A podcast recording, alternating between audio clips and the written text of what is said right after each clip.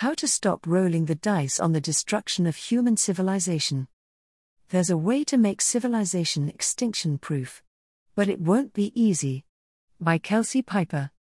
Since 1990, the United Nations Development Programme has been tasked with releasing reports every few years on the state of the world.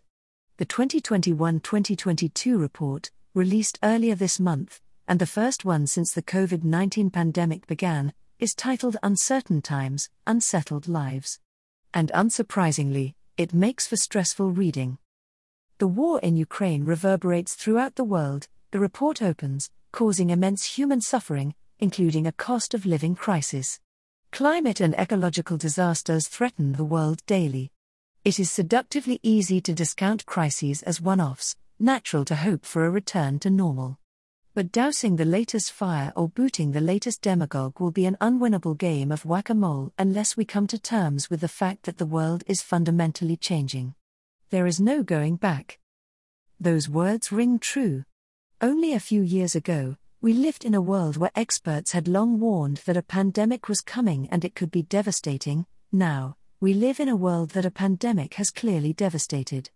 Only a year ago, there hadn't been a large land war in Europe since World War II, and some experts optimistically assumed that two countries with McDonald's in them would never go to war. Now, not only is Russia occupying stretches of Ukraine, but the destruction of Russia's army in the fighting there has kicked off other regional instability, most notably with Azerbaijan attacking Armenia earlier this month.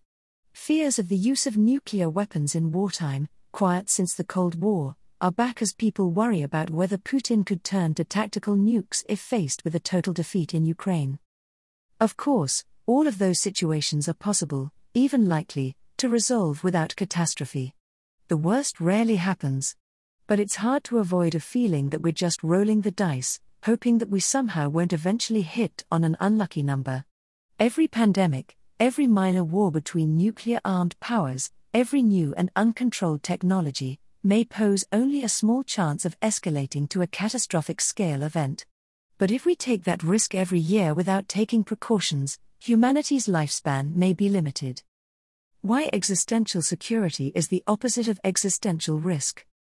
Toby Ord, Senior Research Fellow at Oxford's Future of Humanity Institute and the author of the existential risk book The Precipice Existential Risk and the Future of Humanity, explores this question in an essay in the latest UNDP report.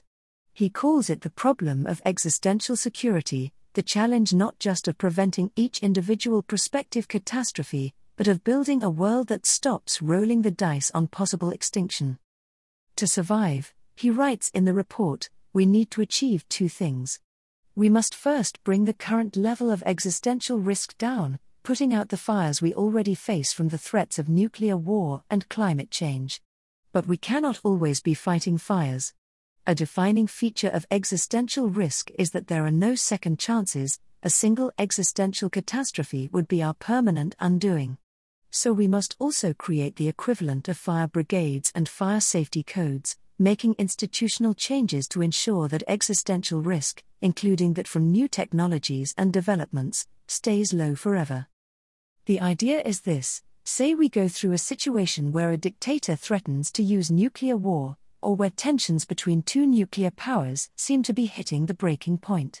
Maybe most of the time the situation is diffused, as indeed was the case during the many, many Cold War close calls. But if this situation recurs every few decades, then the probability will diffuse every single prospective nuclear war will get steadily lower. The odds that humanity will still be around in 200 years eventually become quite low, just as the odds that you can keep winning at craps drop with every roll.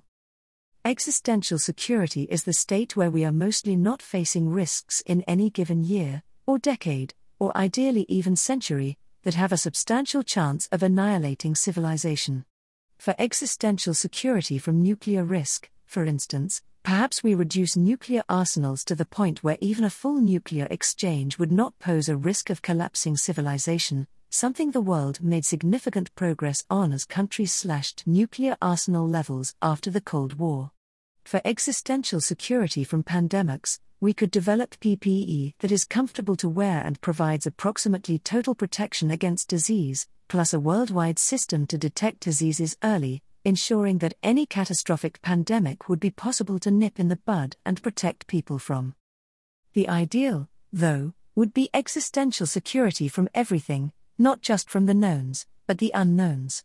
For example, one big worry among experts, including Ord, is that once we build highly capable artificial intelligences, AI will dramatically hasten the development of new technologies that imperil the world while, because of how modern AI systems are designed, it'll be incredibly difficult to tell what it's doing or why. So, an ideal approach to managing existential risk doesn't just fight today's threats but makes policies that will prevent threats from arising in the future too. That sounds great. As long termists have argued recently, existential risks pose a particularly devastating threat because they could destroy not just the present, but a future where hundreds of billions more people could one day live. But how do we bring it about? Ord proposes an institution aimed at existential security. He points out that preventing the end of the world is exactly the sort of thing that's supposed to be within the purview of the United Nations, after all, the risks that could destroy us transcend national boundaries, he writes.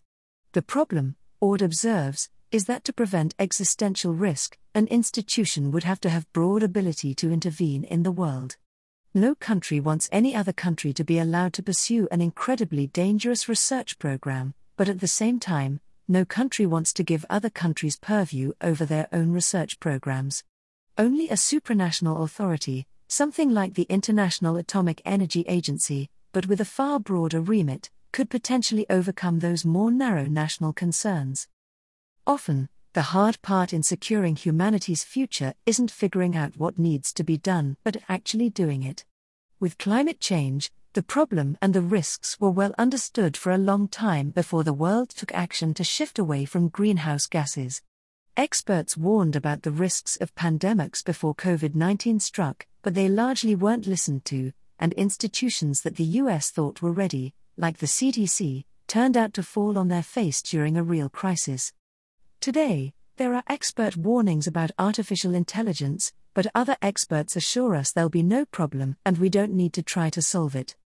Writing reports only helps if people read them, Building an international institute for existential security only works if there's a way to transform the study of existential risks into serious, coordinated action to make sure we don't face them. There is not sufficient buy in at the moment, Ord acknowledges, but this may change over years or decades as people slowly face up to the gravity of the threats facing humanity. Ord doesn't speculate on what might bring that change about, but personally, I'm pessimistic. Anything that changed the international order enough to support international institutions with real authority with respect to existential risk would likely have to be a devastating catastrophe in its own right. It seems unlikely we'll make it to the path of existential security without taking some serious risks, which hopefully we survive to learn from.